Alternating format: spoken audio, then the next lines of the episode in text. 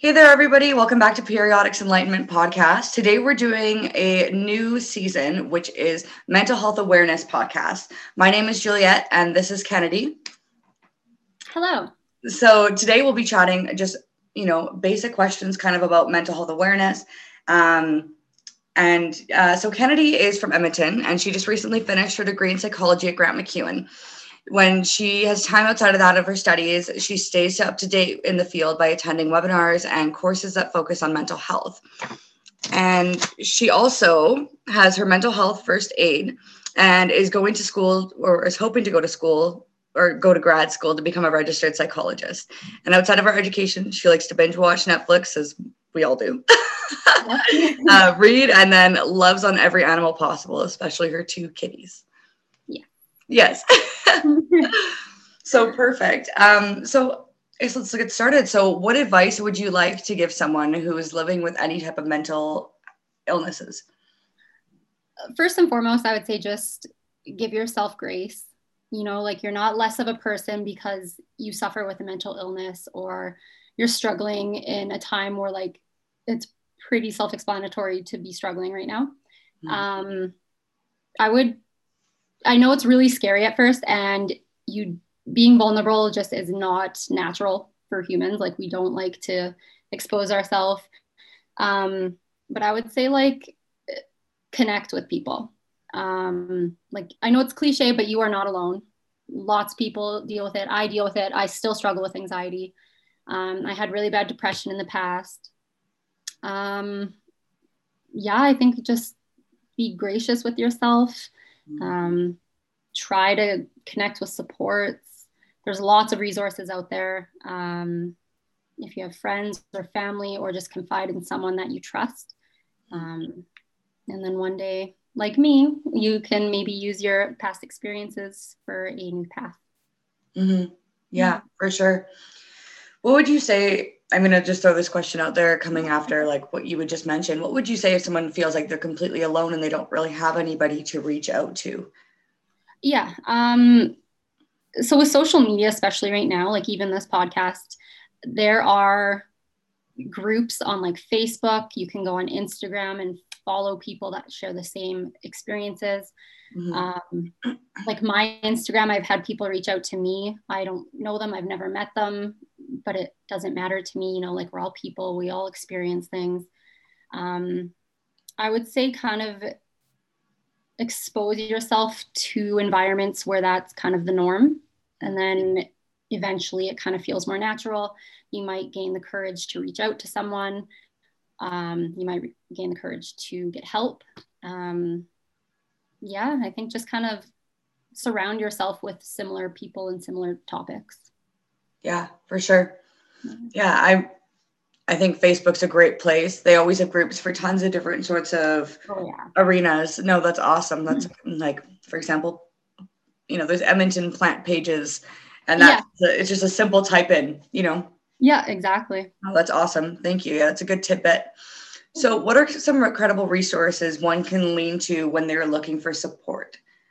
Yeah. So, if you are ready to make the step and getting a psychologist or going to therapy, I've turned a lot of my friends onto this website called psychologytoday.com. Um, you can look up psychologists in your area, but the really cool thing is you can filter out certain fields. So you can filter if you want someone to focus on anxiety or depression or grief or eating disorders. And then it kind of narrows it down for you because I know it can be overwhelming when you go on Google and you just look up psychologists in Edmonton. Like, yeah, it's it, that doesn't help. so, website I find, and you can um, like find a price range that works for you, or places that accept certain insurance. So I think that's the main main thing. And another thing people don't know about, I find, is a lot of clinics offer student psychologists. Mm-hmm. So they're under the supervision of like a registered psychologist um, but they're a lot cheaper. I know some places you can get a session for $20. So it's a little more affordable than $180 per session. That's fantastic. So, yeah, if you just call around clinics and ask if they offer student psychologists or sliding scales, it definitely helps in being able to find something. Sliding scales, what is that? Sliding scale. So they take your income, your gross household income. Okay. And if it's below a certain point, they'll adjust their um, price for your session. Okay. Amazing. That's really good to know. Yeah, that's yeah. fantastic. Yeah. And so, what is one common myth about mental, like mental illnesses that you would like to debunk? There's so many. Um, you can I say a few if you'd like. That's totally fine. Yeah, I think the main one kind of irritates me a lot is when people say, I'm not going to go to a psychologist. I'm not at my lowest point. Like I can get through this on my own. Or psychol or therapy is only for crazy people. You know, like when you think of crazy, essentially you're thinking of erratic behavior, someone who's going like out of their mind, but someone who's able to look within themselves and admit and understand that they need help and they want to work on themselves for the better. Mm-hmm. That's not an erratic decision. That's something that takes strength and courage. And yeah, so I just think you do not have to be at your lowest mm-hmm. at all. Um, I always tell my friends you know you could be the strongest smartest healthiest human on the entire planet. You would still benefit from a psychologist or therapy in general. Yeah. And then another one i think that irritates me a lot is saying that people with mental illness are violent. Um, that's definitely not the case. Uh, the general public is actually three to five times more likely to be violent than someone with a mental illness so you know that kind of feeds into the stigma of where people don't want to associate themselves with someone who's mentally ill because they're going to, you know, erupt in a violent behavior. But chances are that's not going to happen. Yeah. Yeah. That's also really good to know. I didn't know that ratio as well. Yeah. And I agree with the psychology and um, our counselors. It, it's, yeah, it seems like a very bad stigma. And it always, I mean, it's like reaching out for any sort of help is always scary.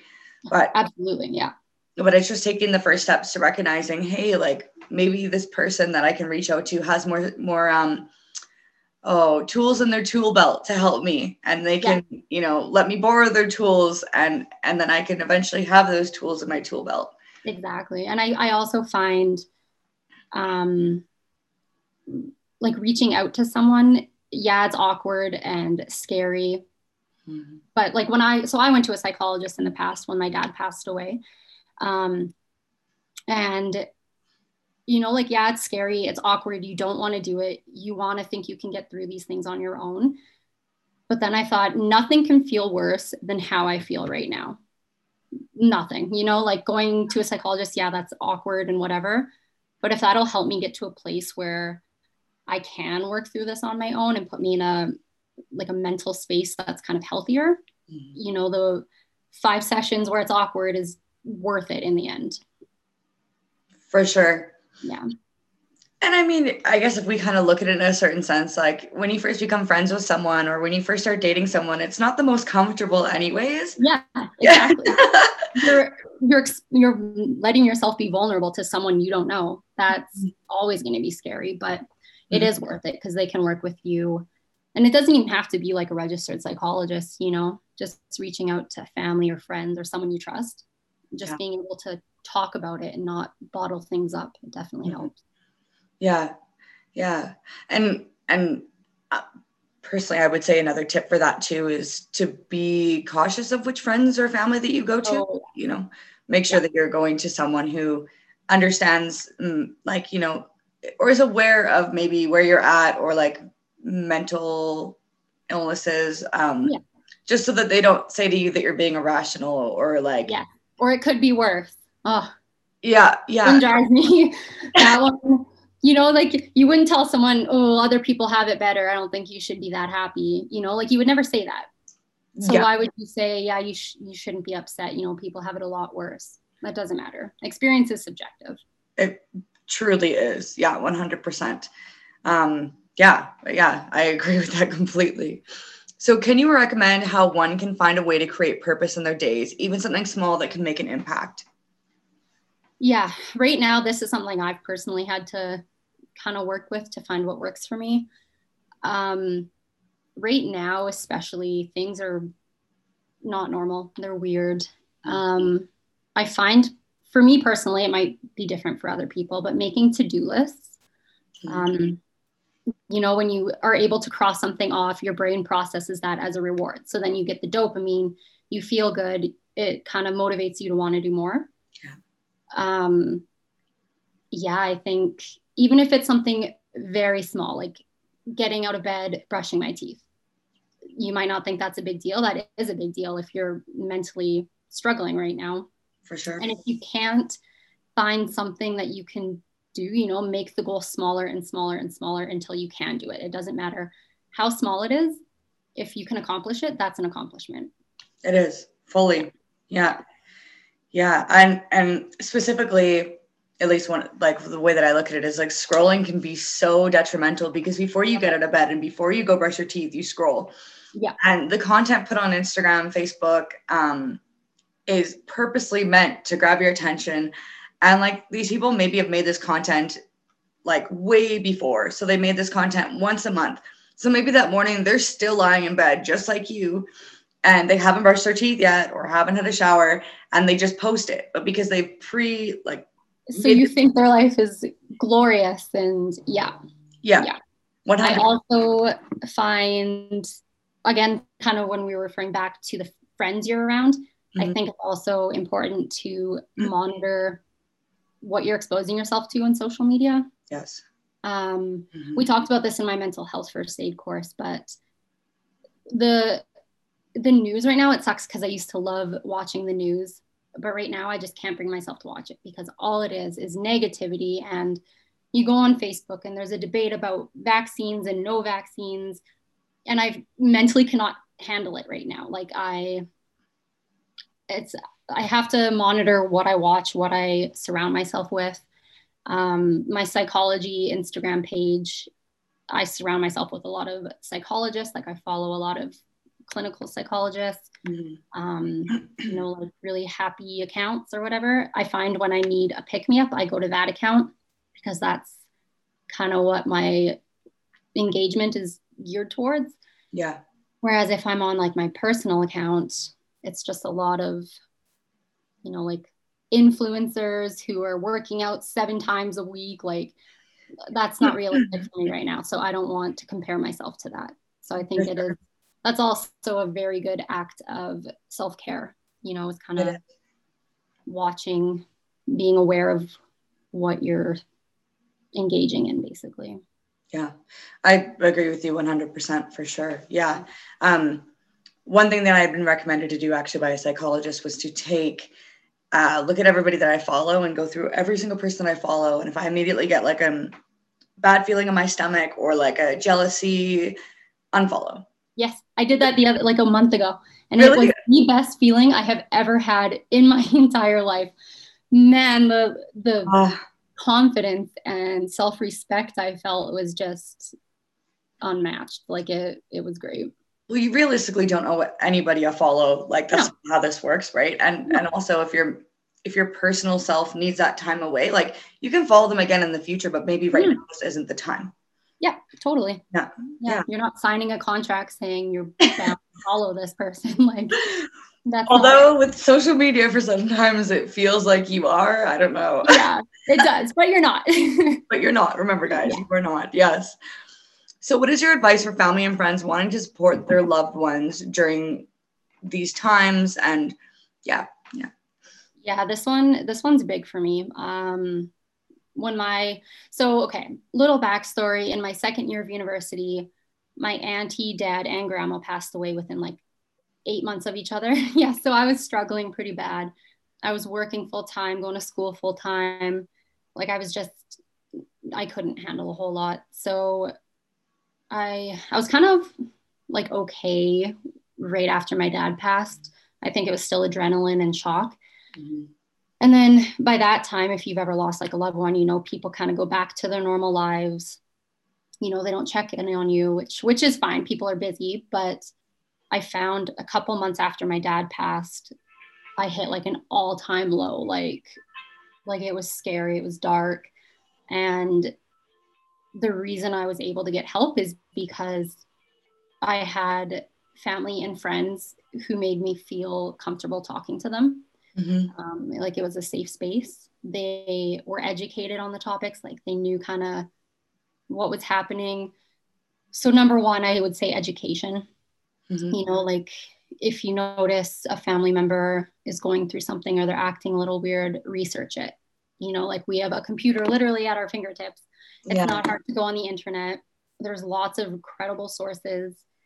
Um, you know, and just being open, non-judgmental, that's huge. Mm-hmm. Um, I always say you don't have to understand, you don't even have to respect or accept how they're feeling, but you do have to be a safe space for them to go. Like yeah. it's not your experience to feel mm-hmm. or understand, but it is, you know, your not obligation, but you know what I mean. Like you kind of have to, I don't know, just be a safe space for them to go to and make them feel comfortable. or even if it means driving them to a psychologist appointment, running them a bath, like there's lots of little things you could do too. And it, honestly, it mm-hmm. feels as though the little things matter more sometimes.